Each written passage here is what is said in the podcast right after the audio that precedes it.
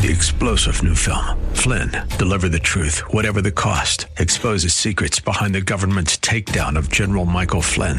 Flynn knew what the intel world had been up to. He ordered the first audit of the use of contractors. This set off alarm bells. He told the truth. He was the most dangerous person for Donald Trump to hire. They had to get rid of Flynn. Flynn, deliver the truth, whatever the cost. Available now. Watch it today. Go to salemnow.com. Salemnow.com. This is the Word to Stand On for Life with Pastor Ron Arbaugh. Your word is sharper than any two-edged sword. And it cuts deep into my heart. The Word to Stand On for Life is a radio ministry of Calvary Chapel in San Antonio. A live call in show here to help you answer your questions about the Bible and how to apply the Word to your daily life. For more information on Calvary Chapel, visit our website, calvarysa.com. Get your Bible questions ready and call in now to 210 340 9585. It's the Word to Stand On for Life with Pastor Ron Arbaugh.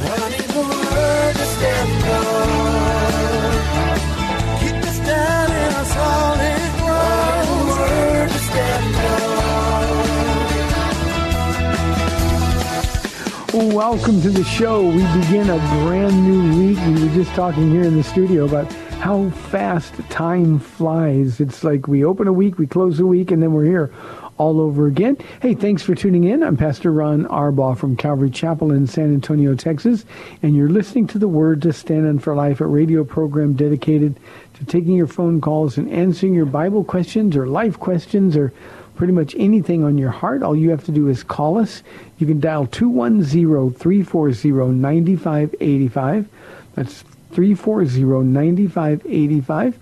If you're outside the local area here in San Antonio, you can call toll free at 877-630-KSLR. That's 630-5757. Uh, you can email questions to us by emailing questions at calvarysa.com, or you can use our free Calvary Chapel mobile app. If you're driving in your car, the safest way to call is to use the free KSLR mobile app with hands-free feature. Just push one button, call now, and you'll be connected directly to our studio producer. One more time, our primary number is 340-9585. Before we get to some questions and wait for your phone calls, I'd like to remind you that on Mondays we have men's, women's, and youth Bible studies uh, going on here at 7 o'clock. Paula will be teaching the ladies tonight. Uh, pastor Ken, of course, will be teaching the men's Bible study. Our high school pastor, Pastor Nelly, will be teaching the high school age youth, and Chris Sanchez teaches the junior hires. Uh, it's a great night to bring the whole family to, to do the Bible study. A little smaller groups, a little more uh, intimate, and you can ask questions. Uh, so we'd love to have you join us. Let me get to some questions. The first one is about Miguel, or from Miguel. Uh, says, Pastor Ron, what do you think about the growing fears over climate change? Uh, should we be worried? Uh, Miguel, I'm. I think maybe this was in a Bible study, or maybe it was on this program last week. I addressed this um, a little bit. You know, we. I know what it was. It was uh, Wednesday night, um, last this past Wednesday, a week ago um, we were in in uh, the, the prophecy of Isaiah, and he was teaching on or prophesying about the the millennial kingdom of Christ on earth. So uh, I'm not at all afraid of climate change. Uh, I think it is a manufactured crisis. Our Lord holds all things together. Um, we know, you know, with all of the chicken little types who are crying, the sky is falling, the sky is falling. Um, people saying there's only 12 years before it's too late and the world is going to be ruined. Jesus, not humans. Jesus is the one holding this world together.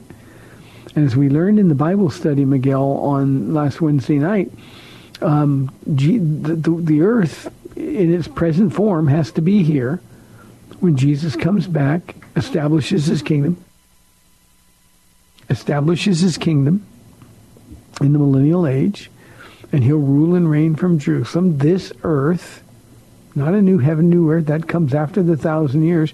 This earth has to be here. Here's one of the things, Miguel, that I hope uh, I can encourage you with and, and anybody else that's listening. You know, the world is always afraid of things. um, if we really believe our Bibles, then we know what's true and what's not true. And it's impossible that this world is going to fade away if in fact the Bible says it's not. So here's what I know for sure. If Jesus were to come right now, this minute, we would have 1,007 years before the world will be destroyed. And then he'll replace it with a new heaven and a new earth. So, Miguel, don't be worried about these kind of things. Uh, by the way, I'm going to be doing my next Bible study in, in the Gospel of Luke on Sunday. Uh, is all about worrying. I talked a little bit about it yesterday, but it's going to be all about worrying. And we worry about so many things. And I, I think what we need to do is stop reading all of the junk and start reading our Bibles and really, really ask God for the faith to believe what he's written. So no, I wouldn't be worried at all. Miguel, I think one of the biggest dangers of this hysteria over climate change in our world is what it's doing to our children. They're being raised in fear of something that they needn't be uh, afraid of. Kevin says, uh, are you familiar with N.T. Wright? And is he someone that I can listen to? I am familiar with N.T. Wright. He is an Episcopal priest. Um, really, really, really, really, really a smart guy, Kevin. I mean, really a smart guy. Um, but but obviously, as smart as he is, he's got a lot of doctrinal issues. First of all, the Episcopal Church has thrown away the Bible a long time ago, and and while he's um, uh, less guilty of that than others, uh, he's the one that, that has been such an influence with so many younger men um, uh, because he's persuasive, he's, um, he's, he's uh, easy to listen to. Um, my biggest problem with N.T. Wright is his position on penal substitutionary atonement. Um, he just simply does not believe that that uh, God's wrath was poured out on Jesus in our place. And I believe that that is, is one of the things, Kevin, that is essential to our faith. If, if the substitutionary atonement of, of, of Jesus Christ on the cross isn't in your theology, then your theology is wrong. It's going to lead to all other kinds of problems. Now, N.T. Wright likes to take sort of a progressive view on some things, not a heretical view, but a progressive view on some things, and he he, he sort of outsmarts himself with nuance sometimes. But this is the primary one. There's plenty of his teachings that are available. He is a prolific author. Um, but uh, I, I, just cannot get around um, substitutionary atonement. Jesus said, uh, or Isaiah the prophet said, speaking of Jesus, that the price of our peace was placed upon him. And if that's not true, then we don't know much at all about the sacrifice of Jesus on the cross. Thank you, Kevin. Let's go to San Antonio and talk with Gloria on line one. Gloria, thanks for calling. You're on the air. Hi, Pastor Ron. Thank you for praying for me and any anyone else that prayed for me. Um, uh, I'm on my way to work. Thank you, thank you, Pastor. Um, I'm on my way to work, and but I stopped to talk to you, and um, I didn't sleep too well today because I was afraid. I'm afraid of the supervisor. She's going to be mad at me today or not. Uh, I did talk to the higher up, and he didn't know anything about what she told me that uh, she was going to have the other patrol um, uh, do some work for her. He said he didn't know anything about that, but that for me to call him back and find out if I was still on patrol because Monday I was not on patrol again. And he said that uh, he would take care of the other, uh, uh, the other supervisor um, at his end, and to get back to him. So um, uh, by Tuesday, I don't. I guess he, even before I got a chance to talk to him, uh, I guess he sent the word to to the other supervisor for that week, for last week, uh, because he he told me he wasn't happy about it. He said, uh, "Miss Gloria, you're gonna get to you're gonna get to patrol uh, nine o'clock." And okay. okay. And I'll be I'll be 65, Pastor Ron, and in the first week of June. So I understand that on the the younger folks, some more experienced.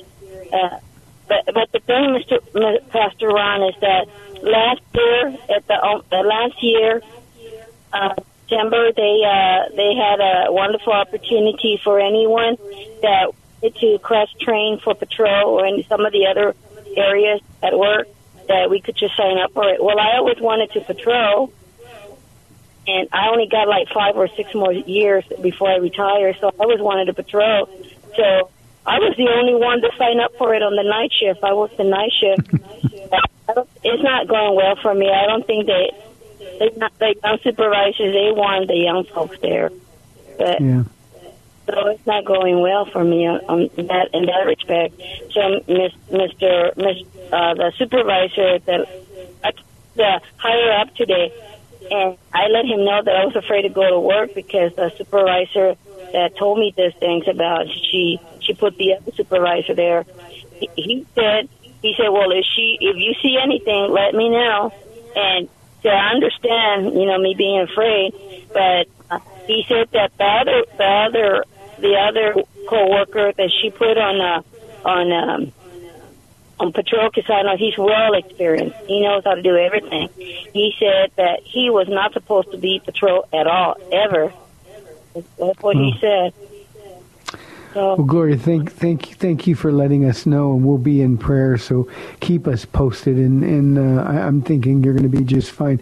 I'm shocked when you said you were 65. You sound like you're 25 on the radio. So uh, God bless you, and please take care and be safe, and let us know what's going on. Thank you, Glory. 340-9585 for your live calls and questions. I really appreciate it when people call in with prayer need and they um, follow up. I really appreciate that very, very much. It keeps us informed and helps us better be able to pray. Eddie has a question. He says, the Bible clearly says that Jesus is coming to earth two times and not three. If the rapture were true, it would mean that he's coming three times. Eddie, you're not reading your Bible carefully. Jesus is coming to the earth twice. He's been here once. We all know that. The next time when he comes will be when he sets his feet on the Mount of Olives. You can read about it in Revelation chapter 19. And those are his two visits to earth. The rapture, however, Jesus doesn't come to earth. He meets us in the air. If you understand that, then there's no problem at all with that. He meets us in the air. John chapter 14, he tells his disciples, do not let your hearts be troubled. Trust in God. Trust also in me. In my Father's house are many rooms. I'm going there to prepare a place for you. He says, and if I go to prepare a place for you, I'll come back and take you to be with me where I am we will be caught up in the air. 1 Thessalonians 4, 1 Corinthians chapter 15. So we're going to be caught up and meet the Lord in the air. And he's going to take us to be with him for the seven years of the Great Tribulation. That is going to be, Eddie, our marriage supper of the Lamb. And you don't want to miss it. So the rapture is true. It has to be true.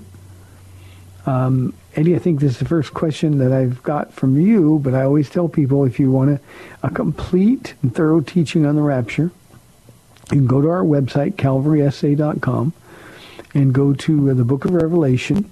Uh, when you get there and you see the study in chapter 4, it's always the very first study I do in chapter 4. And I go Old Testament through the New Testament, talking about the rapture of the church, why it has to be a pre-tribulation rapture, and um, that'll give you all the information you need. But read your Bible more carefully. Jesus is coming to earth twice. The second time he'll be with us, or we'll be with him, I should say. And the angels will be with us as well. Um, but the, the, the rapture, which could happen at any moment, um, we're going to be caught up. And we will be with the Lord in the air. Here is a question from Adam. Hasn't haven't got a Rick Warren question in a long time. He said, uh, Pastor Ron, do you recommend Rick Warren's ministry and teaching? There's a lot of disagreement about him on the internet. Uh, Adam, I, I, I don't I don't know that I recommend it, but I certainly don't think it's harmful. Um, I know Rick Warren a little bit, and uh, Rick Warren is a Christian. Take it to your heart. He is genuinely believer. I don't know why he inflames such hatred. Uh, he is really a non-controversial teacher. Now, he doesn't do things the way I would do them. Um, but, but you know what? God has entrusted him with this huge church and given him worldwide influence. Um, there's a lot of things I could pick apart and say, well, this is not right or this is not the way I would say something. But but here's what I can tell you for sure. Rick Warren is a believer who loves Jesus with all of his heart.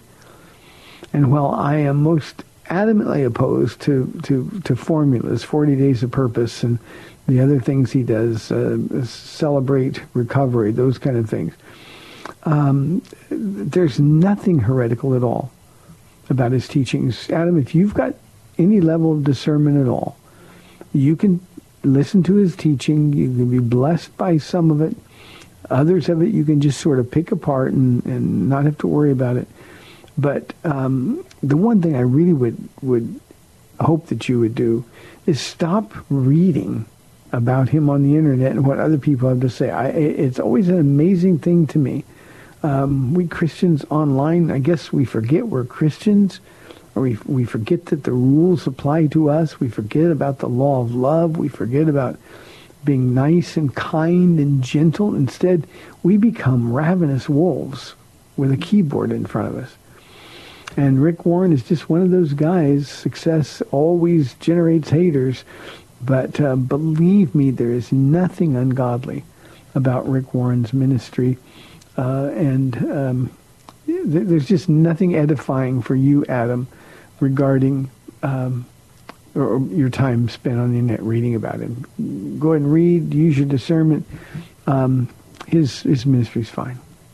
Rick actually said one time. He said uh, there actually are some Calvary Chapel guys who are really strongly against Rick Warren's teaching, and and and he said, why do they why do Calvary guys hate me sometimes? There's no answer other than that we forget who we are, I guess. Here's an anonymous question. Uh, is it a sin to join the army since we're called to be loyal only to Jesus? I can honestly say, Anonymous, first time I've ever had that question, and I've answered, it seems like thousands of questions over the years on this program alone. Uh, no, it's not a sin. Uh, when we make a, a, an oath, we sign an oath or we swear an oath to the United States or to the Army or to the Air Force or any of the other um, armed forces. Uh, we're not denying our loyalty to Jesus. We're serving Jesus in our service in the military. So no, it's not a sin to join the army at all. Uh, if that's the way you're led, then feel free to, to join and uh, be a light for Jesus Christ. I can tell you this, it is uh, a place of that's, that's often very, very dark and needs a lot of light. Uh, Anonymous, we just had a, a, a kid from our school, um, our church, he's been here since he was a little kid. Um, but he just last week graduated from boot camp. He went into the Army. I think he was in Georgia or someplace. And I got pictures of him, you know, at his graduation. He just looks like a tall, skinny kid. But uh, uh, he's just doing great. This kid loves Jesus with all of his heart. In fact, um, he recommitted himself at boot camp, realizing that if he's not close to Jesus, that this place would consume him. So uh, he's rightly representing the Lord. No sin at all. Anonymous. Um, oh, uh, my producer just said I was asked a similar question two years ago. I don't know how he knows that, but God bless him for letting me. That's I thought the first one. 340-9585 for your live calls and questions. Here's a question from Gail. Uh, she says, I'm reading a book on the role of women in the church, and it's making me rethink my position on women not being elders. Your thoughts? Gail, there's all kinds of things that you can read about roles in church. Uh, but the only thing that you need to read and depend on is the Word of God. Um, you know, uh, the, the, books that are making you rethink your position that women can't be elders. And by the way, when we talk about elders, that is pastors, the role that we call pastors here. Uh, elders or bishops, um, overseers, another translation says, but it always refers to the role of a man in the church who is the pastor of the church. Now, in the uh, New Testament times, uh, the churches were small; they were house churches, and they would be spread throughout an area or a region, and so there would be a lot of them. Thus, the plural application of the word elders. Um, but uh, those men, and they were always to be men, uh, gifted or called to be a pastor. They were the ones that were the spiritual authority in those churches. Now um, I don't know what book you're reading. I'm familiar with several of them. But those books are written, Gail, with an agenda. And the agenda is, well, I think women are equal. By the way, God does too. And I don't think that, that women should be pre- prevented from doing anything. But one of the things, Gail, that we have to remember here is that, that the church isn't ours to remake or remodel. It's not up to us to decide what the rules are. It's up to us as servants of God to follow the rules. The Bible says as clearly as it can possibly say that Christ is the head of the church. That means he makes the rules. He establishes the guidelines. And we say, yes, Lord. Now, Gail, the people that write these books, they can ask Jesus when they get to heaven, if they have the temerity to do so. Well, well, why did you discriminate against women? And of course, we'll know the truth then, and we'll know that's not possible. Um, men are pastors because that's what the Bible says. First Timothy chapter two, every every mention of her elders in the in the in, in your New Testament deal with men only. The same thing was true with the apostles. The same thing was true with the patriarchs of the 12 tribes. The same thing is true, and I could go on and on and on. So the position of leadership is reserved for men. It doesn't mean, Gail, that men are smarter, men are more spiritual, or even that women are easier to deceive. That's not what the Word of God is saying. Jesus said, because of the curse, these are the rules that he gave to establish order. So our problem's not with a particular church culture. Our problem's with Jesus if, if that's not good enough. So, um, you know, put down the book and read the Bible because the Bible is the Word of God. And those books written by women who want to be pastors, um, well, there's in opposition to what the Bible says. So, Gail, I hope that helps. Joseph says, are you familiar with Jan Markell? Uh, she's come out strongly against contemporary music in church. I am familiar with Jan Markell. Um, uh, Joseph, uh, Jan is a, uh, a prophecy. Uh, her ministry is is a ministry of, focused on prophecy primarily. Um, I don't think it is a particularly healthy or balanced ministry. Um, but but she is a, uh, a, a, a, teacher of men and women all over the country um, when it comes to the books that she's written and the appearances that she makes. Um, when it comes to, to the, the role of prophecy in the world that we live in. She's sort of a female version of Jack Van Impe, if you remember who Jack Van Impe is. He's now with the Lord. Um, so I, I, uh, hers isn't a ministry I would recommend. Um, I am aware that she has come out in the last, just in the last month or so, uh, very strongly against contemporary music in church, and I think that is short-sighted um, and um, um, unnecessary. It's it's not her job to tell a pastor or worship leader um, who God has entrusted leadership of the church to. It's not her job to have an opinion on what other churches do. It's just that simple. Um, you know, I could say that hymns are the only songs that should be sung in church, and Um, a lot of the older generation, people my age, would say, that's right, only hymns. Uh, you know, the hymns were written by drunks. Hymns were written by people who lived horribly immoral lives. Fanny Crosby, who I think wrote more uh, hymns than anybody that we're aware of, um, she had all kinds of issues with morality. So the idea is not the life of the one who wrote it, but what do the words say? And how does that song hit the heart of the people singing it? And it's impossible for me, Joseph, to, to believe that God has stopped writing music now. I think there are gifted men and women that God uses to write music for the church, for worship, but also just for good music and listening. Um, and we want to encourage people to use their gifts. So I personally believe that Jan Markell is wrong. Uh, and again, her ministry is sort of leans toward the sensational and it's just a little bit out of balance. So I wouldn't pay much attention. We have 30 minutes left in the Monday show, 340-9585 or toll free 877-630-KSLR. I'm Pastor Ron Arbaugh. We'll be back on the other side of the break. See you in two minutes.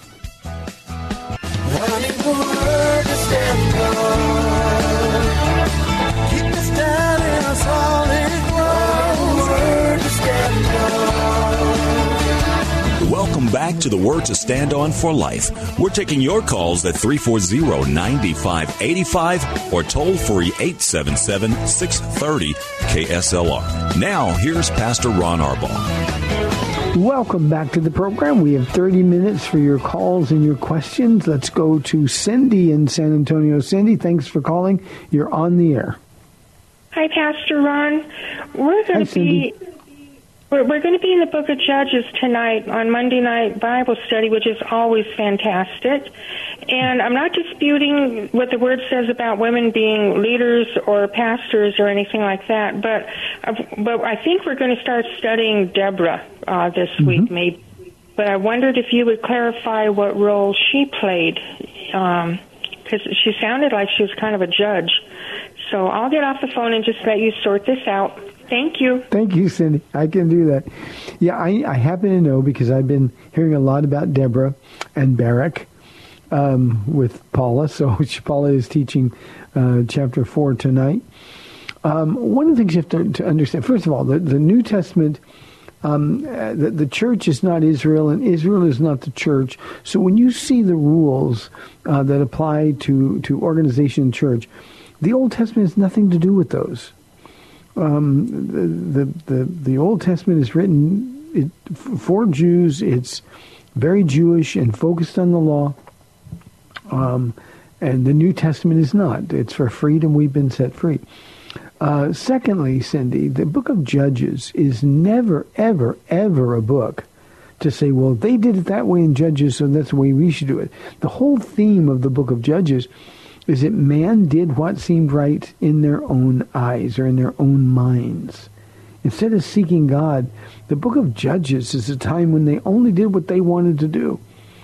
And the, the, the book of Judges, it takes about 400 years of Israel's history, or nearly 400 years of Israel's history. It's the same pattern over and over and over.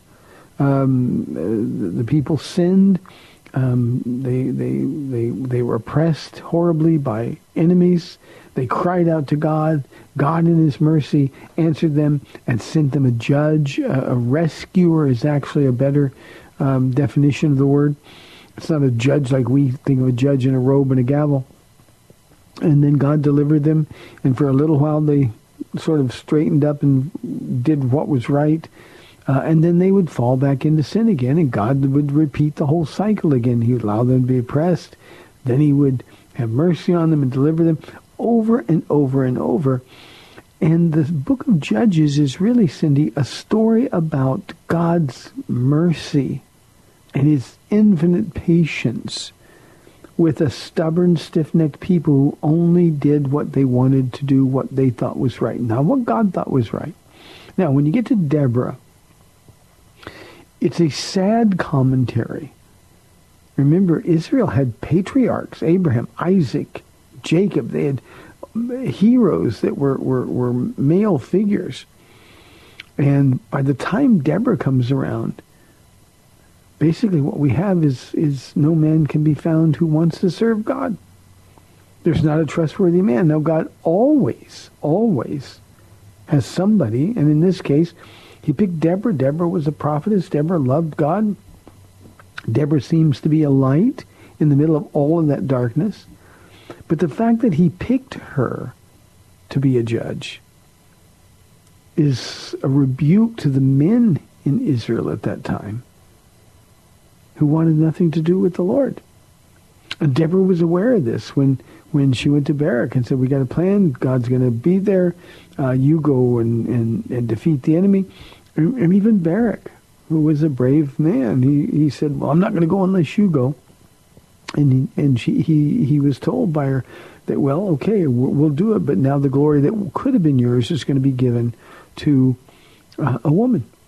And of course, uh, that happened, and um, it's not a good thing, it's a bad thing. So, Cindy, I hope that helps.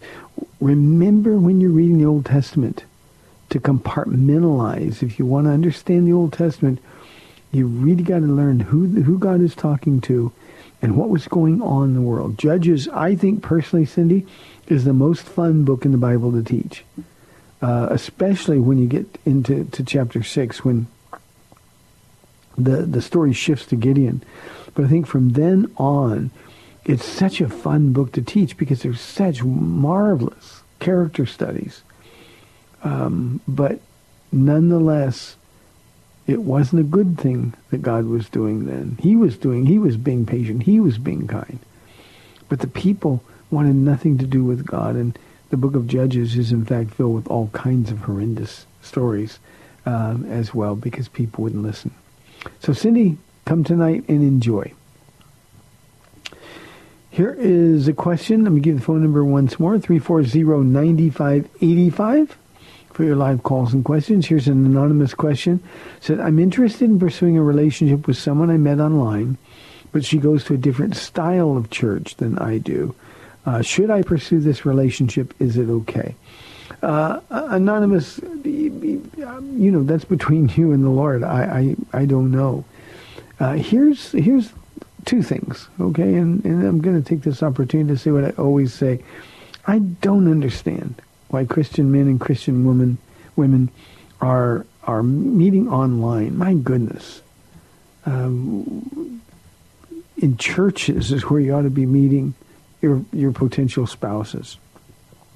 the reason is because you get a chance to watch their walk with the G, with the Lord. You get to see what kind of fruit is coming from their lives, and and when you do that, you you really get a chance to serve together and build your relationship on a solid foundation. Now, I understand I'm a dinosaur, and and it's it, people do everything online now. Well, this is one of those things that you shouldn't leave to chance. Follow Jesus. He'll lead you and guide you into the place you need to be. And he'll bring that person into your life. So um, that's out of my system. Um, this is a girl, because she goes to a different style of church, and you don't give me any more information than that.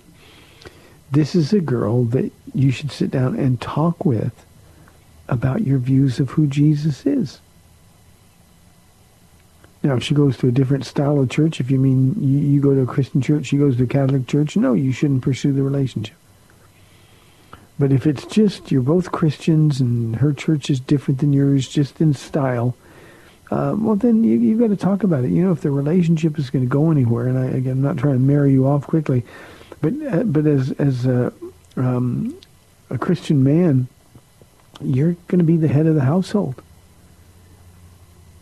And what that means is you've got to bring her into partnership with you. You've got to talk about these things. And if you're afraid to talk about something because the relationship's just brand new, well, then it's not really on a good foundation anyway. Christians ought to be focused on pleasing the Lord with the relationship. And the only way you can do that is to see if you're walking in the same direction, if you're serving the same Jesus. How can two walk together unless they agree to do so? Amos 3.3 says, and and that uh, applies in spades uh, in a marriage, Anonymous. So uh, this is uh, impossible for me to answer. I don't know either one of you. But just be open, be honest, and trust God. Trust God. If you do the right thing, and this is a woman that God is bringing into your life, um, he'll take care of it.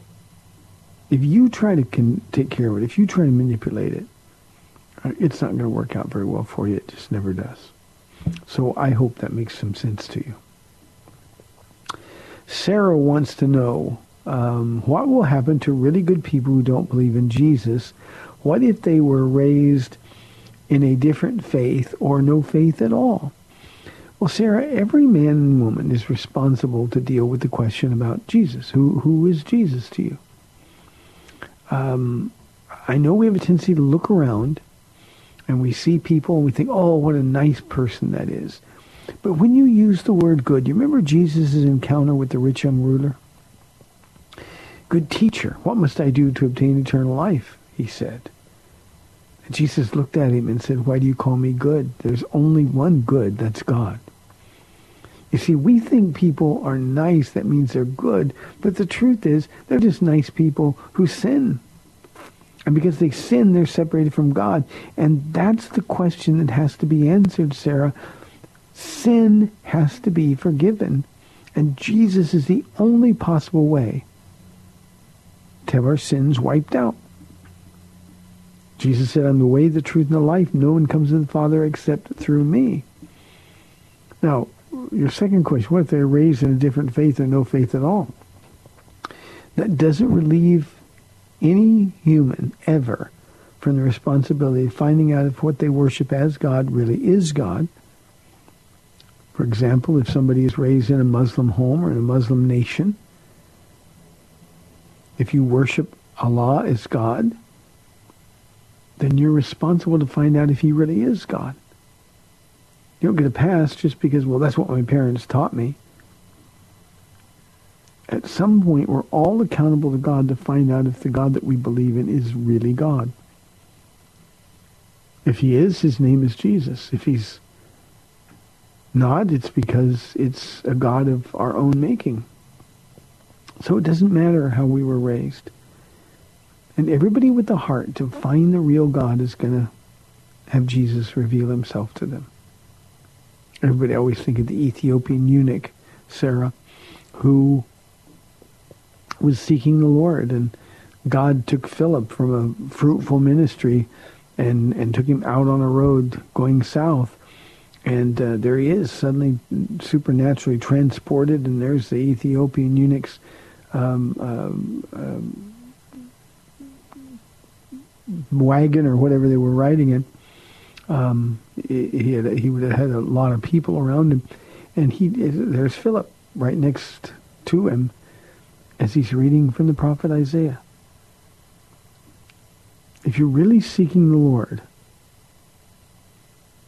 you'll find him. And then when Jesus says, okay, it's me, I think of Saul of Tarsus, who we all know became the Apostle Paul. I think of Saul of Tarsus, who says, um, I'm chasing Christians. I'm going to put him away. Thought he was serving God. He said he was zealous, but his zeal was not based in any kind of knowledge. And because he was at least genuine in seeking God, Jesus apprehended him on the road to Damascus. So, Sarah, there's no really good people. There's nice people, and there's certainly people nicer than me and better than me. But the standard of heaven is perfection, and only Jesus was perfect. So I hope that makes sense to you.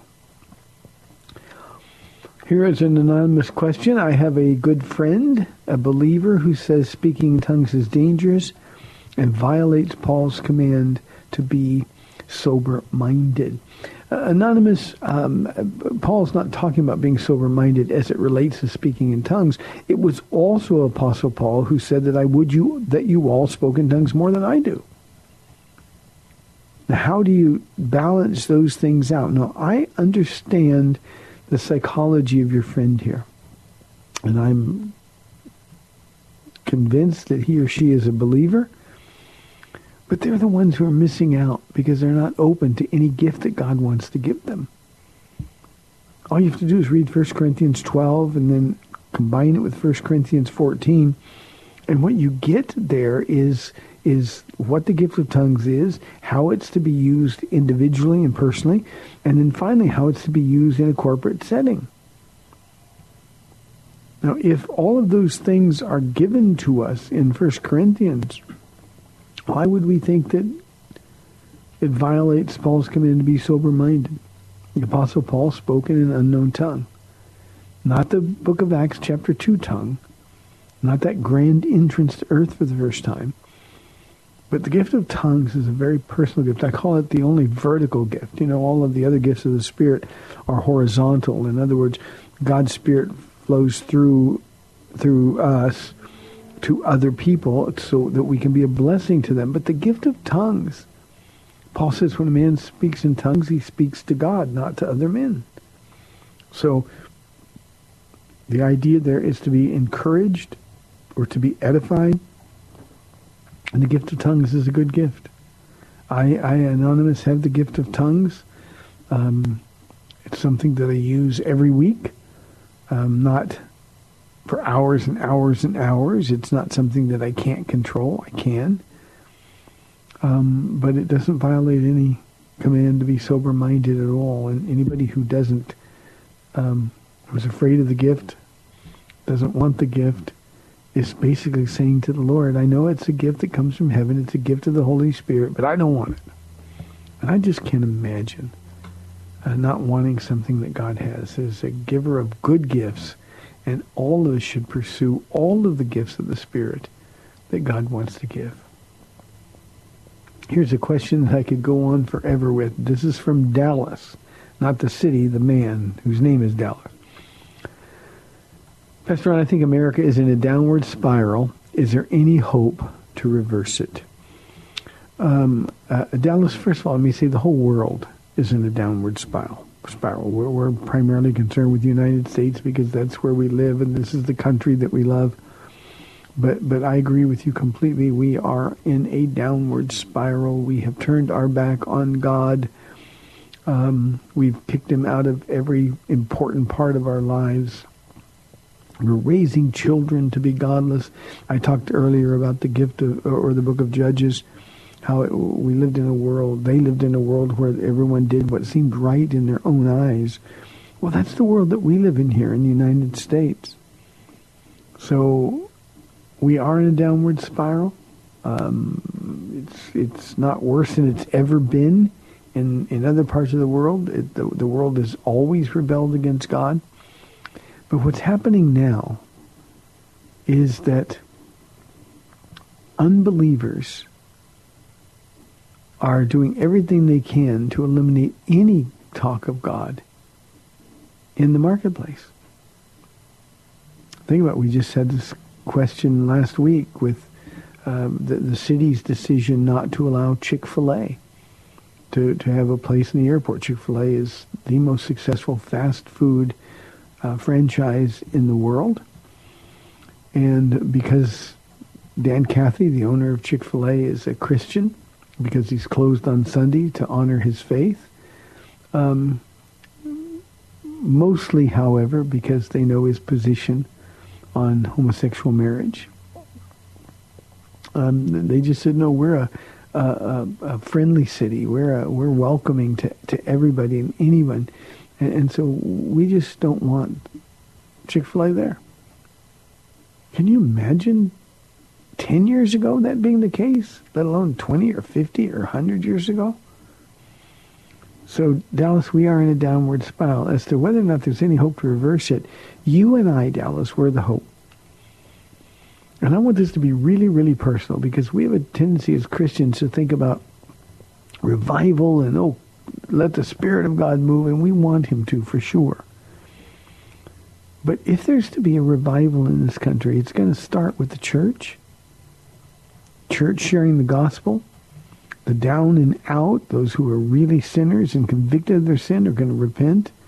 But that's only going to happen, Dallas, if people like you and me live our faith every day. Jesus called us to be salt and light. It's so easy to look at the world and all of the things that are going wrong and say, boy, the world needs to be saved.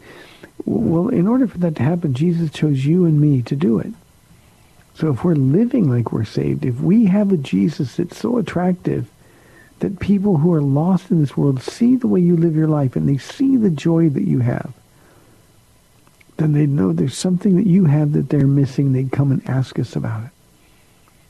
And unfortunately, and I touched on this in an earlier question, we're spending time online tearing down other Christians. I'm not talking about false teachers. We're supposed to tear down false teachers. But we're tearing down other real believers just because they don't do things the way we would do them or because we disagree with them on some minor issues. If we're going to win people's hearts, if we're going to be able to use, be used by the Lord to um, start a revival, then we've got to be men and women who are so full of Jesus and so full of his joy that the world will notice. Let's go to Schertz now and talk with Lee on line one. Lee, thanks for calling. You're on the air. You're welcome, Pastor Ron. I wanted to make a comment uh, in regard to the tongues issue. Uh, mm-hmm. We have a, a uh, friend who was a missionary to China and he was in a meeting where someone started uh, to speak in tongues. The unfortunate thing in this case was that he was blaspheming the name of Jesus Christ in a dialect that this missionary knew. So that's just one example I think that would support mm-hmm. this gentleman's friend that of the danger of the issue. Okay. Yeah, you know the devil. The devil is faithful in church attendance all the time as well, Lee. So uh, yeah, that that can be the the case. And um, you know the, the the words that come out. Now, again, in in a, in a case like that, uh, there was somebody speaking in a known language. The gift of tongues is typically in an unknown language. And it, it's that vertical gift where you're, you're, you're praying by faith, relying on the Holy Spirit and um, um, you, you, can pray for interpretation. When it's used in a corporate setting, there always has to be an interpretation so that we can judge whether the word is from God or whether it's not from God. In this case, they did exactly the right thing. And they heard what he was saying. It was in a known language, and um, and that particular gift um, wasn't a gift from God at all. It was a visit of the devil into the church body or into the into the group. So, uh, in, in certain cases like that we're to judge those words from the Lord. And I've had times in our afterglows here at Calvary Chapel, Lee, where uh, I've had to say to people, uh, I don't think that one's from the Lord. And I'd explain why. I tell everybody, don't get upset. Just don't think that one's from the Lord. Uh, these words to, to, to encourage and to edify the body. If it doesn't do that, then it's not from the Lord. So I hope that makes sense. You know, Lee, uh, in terms of a, a known language, and I've told this story before, uh, but but we were doing a Joy of Jesus outreach in in Reynosa, Mexico, and this goes back now, I don't know, 15 years or more. Um, and uh, our junior high school Spanish teacher here at the academy was giving conversational Spanish lessons, and we'd come to church on Thursday nights for an hour, and he would he would help us with basic Spanish to get along. Uh, and, and God really honored that when we went. Now, I do not speak Spanish. I understand a tiny, tiny, tiny bit, but I don't speak Spanish at all. Can't even roll my R's. And um, um, we were in the streets, uh, and, I always travel with a translator. I've uh, evangelized and, and, and preached in Mexico many times. I always have translators with me. And in this particular time, we had, I think, 150 people that were there um, for, for, that, that weekend event. And um, uh, that, that's just 150 from our church. And when I got there and I started sharing Jesus, I spoke Spanish. For two days, I spoke Spanish. I understood what people were saying to me. I'm sure my Spanish was awful, but they understood uh, what I was saying. And people just got saved left and right. And I just, it was like I was in the book of Acts and I was, I was able to be understood. I was able to understand. It was just one of those amazing things when you're done, you think, oh, wow, Lord, your spirit was moving so powerfully. Uh, another time we went to Monterrey And in Monterrey um, we had, uh, um, I, I was hoping for the same thing but it just didn't happen. And uh, all I could do was like pick up boxes and help people and serve. So, but I had my translator still. But uh, it just was a sovereign touch of God's hand. Don't be afraid of the gift of tongues, and don't let some who abuse the gift of tongues scare you off. Thank you. Appreciate it. Here's a question from Hindle. God bless you, Hindle, my dear friend from Austin area, uh, from our email inbox. Um, regarding Jack Van Impe, he is still alive and has a weekly TV show on YouTube. He's 88 years old, living in Freeport, Michigan. Hindle, thank you for that. I thought he was already uh, with the Lord.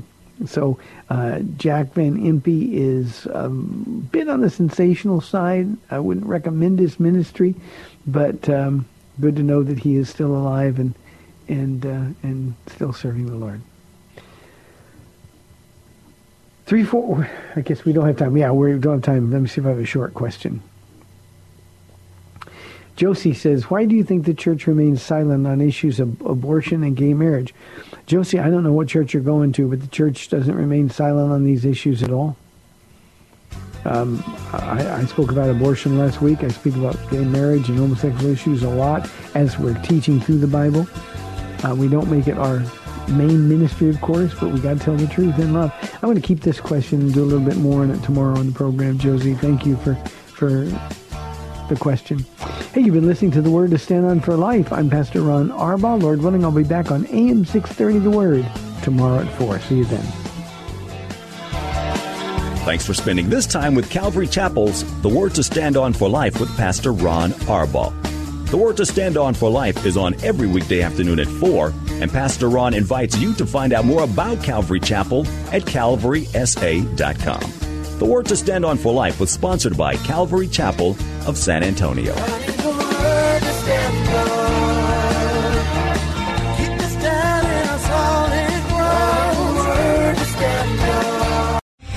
Three-star general Michael J. Flynn, head of the Pentagon Intelligence Agency, knew all the government's dirty secrets. He was one of the most respected generals in the military. Flynn knew what the intel world had been up to. He understood its funding. He ordered the first audit of the use of contractors. This set off alarm bells. The explosive new documentary, Flynn, Deliver the Truth, Whatever the Cost, uncovers the facts behind this scandal. Flynn told the truth. He was the most dangerous person for Donald Trump to hire. I find out the worst enemy that I'm going to face in my life is right here in America. They took my assessment and they wanted me to change it. And I was like, I'm not changing it. They had to get rid of Flynn with in depth interviews, archival footage, and never before seen personal records of the man behind the headlines. I just felt like I was drowning. Flynn, deliver the truth, whatever the cost. Available now. Watch it today. Go to salemnow.com. Salemnow.com.